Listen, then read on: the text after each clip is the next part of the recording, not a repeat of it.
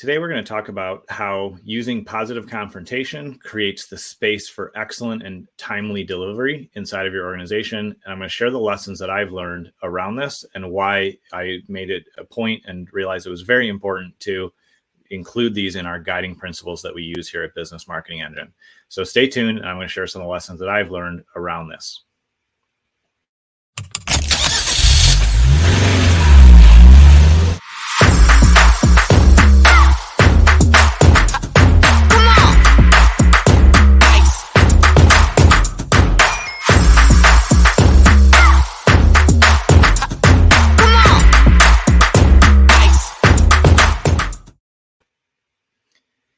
So, as we work our way through our guiding principles, we're talking about number eight and number nine today, number 10 and number 11 tomorrow. And then uh, next week, we'll go through the rest of our guiding principles. And I decided to share these because I think it's important for everyone to understand both inside an organization and outside those who partner with an organization, whether as clients or vendors. It's important to understand, you know, who you are, what you believe, why you make those decisions, because what works inside of your organization is not going to be exactly the same as mine. While some of the pieces of the principles or some of the leadership, you know, principles and some of just life principles, are, of course, are definitely more universal um, laws of life. How you apply them and how you communicate them is going to be unique to you. And if you don't take time to clearly spell these out and document them, then your team is going to feel unsafe.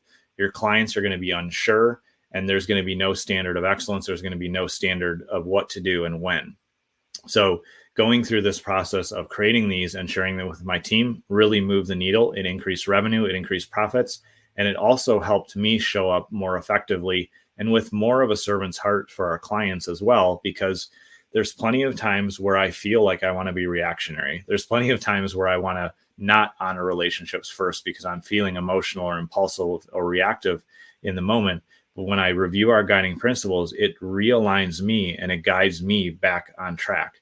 And all of the entrepreneurs that I've met over the years experience those times where they're really upset or they're frustrated, or emotional. Like as entrepreneurs, we carry so much responsibility, we carry a lot of emotional weight.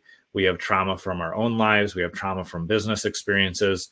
And if we allow just that past trauma to guide us, we can implode things very quickly. I did that way too many times. And I'm not proud of that. But if we realize, okay, you know, that's me in a reactive state, and we change our focus and say, these are the guiding principles, this is the structure, these are my rules for life, whatever you label them as, if you use those as your guideposts and your direction, you can self manage, you can really move into um, responding from a proactive state and you can be in a position where you can overcome challenges and make those challenges incredibly valuable for yourself for your organization for your clients for everyone that's associated with your with your organization. And so our eighth guiding principle says positive confrontation. BME is a safe place where we provide direct and respectful communication and feedback whenever there are challenges, issues, and opportunities. And related to this, I'm going to kind of talk about them both at the same time on today's episode because these are so integrated. The our ninth principle says excellent and timely delivery. We believe in doing what we say. We face our work head on and dig in. We carefully consider our commitments and client expectations before we set deadlines.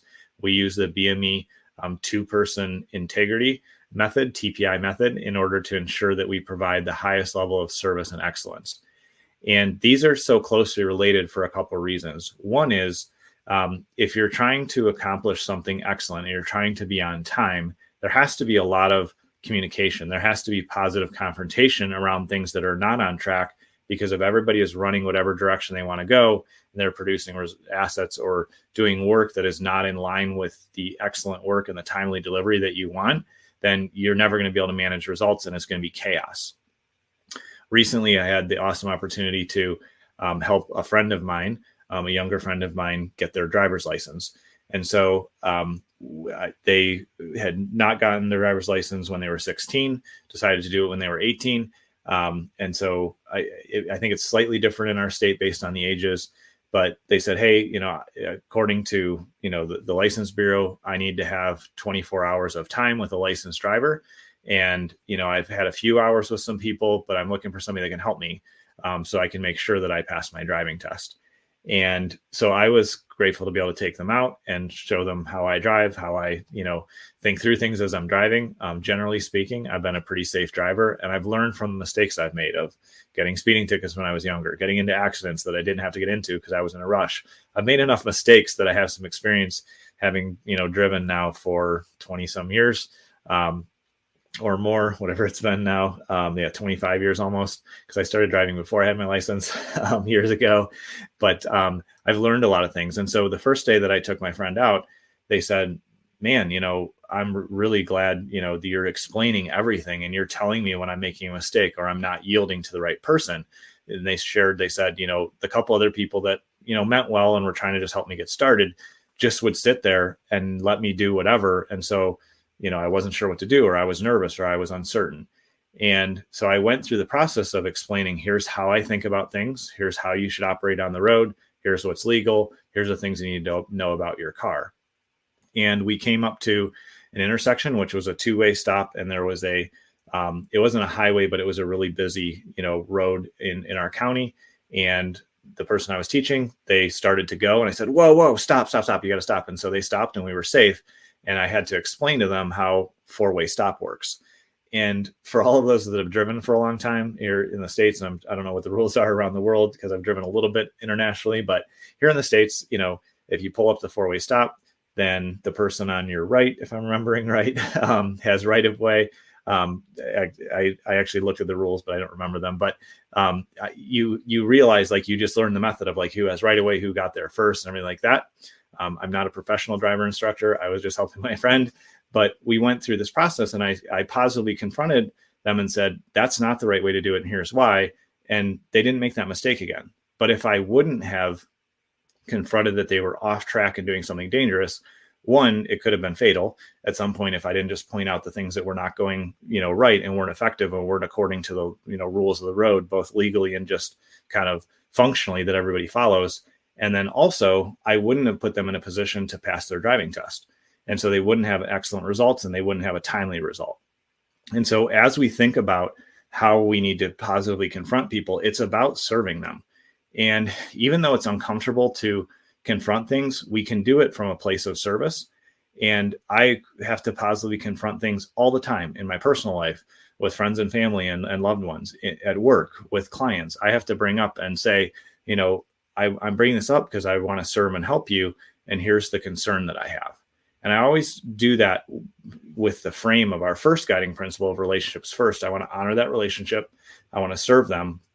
And I really always, my intention is to center myself before I have that conversation, make sure I'm coming from that place in my heart where I truly want to serve and help them, because then it's a positive confrontation what so many of us have experienced and, and many times i've done this wrong in the past it's something i continue to work to improve and do better on so many of us have been in a position where we just react. We confront things or we get mad or we're angry or like you can't do that or that was stupid or i can't believe you did that. There's nothing positive about that and it's from a place of reaction. It's not from a place of trying to serve that person. So you can't move them forward toward excellent and timely delivery.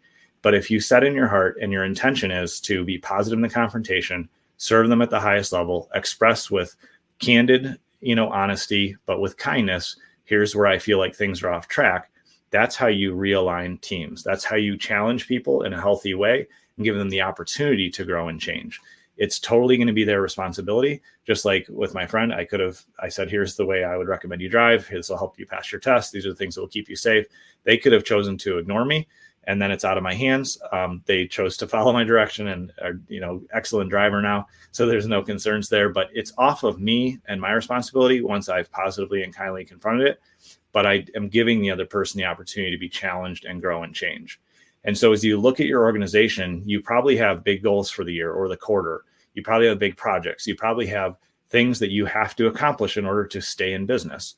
But if you don't take the time to positively confront when things even feel a little bit off track, then things drift very quickly and you have cultural toxicity or you have projects that will not hit deadline or you don't uncover a broken process that maybe worked before maybe didn't but needs an update. And so it's our responsibility as leaders to positively confront people so that we can create excellence so we can be on time and so we can really help um, you know our teams grow and achieve the success that they need to achieve and to really serve our clients as well because positive confrontation applies across the board. It's not just internal.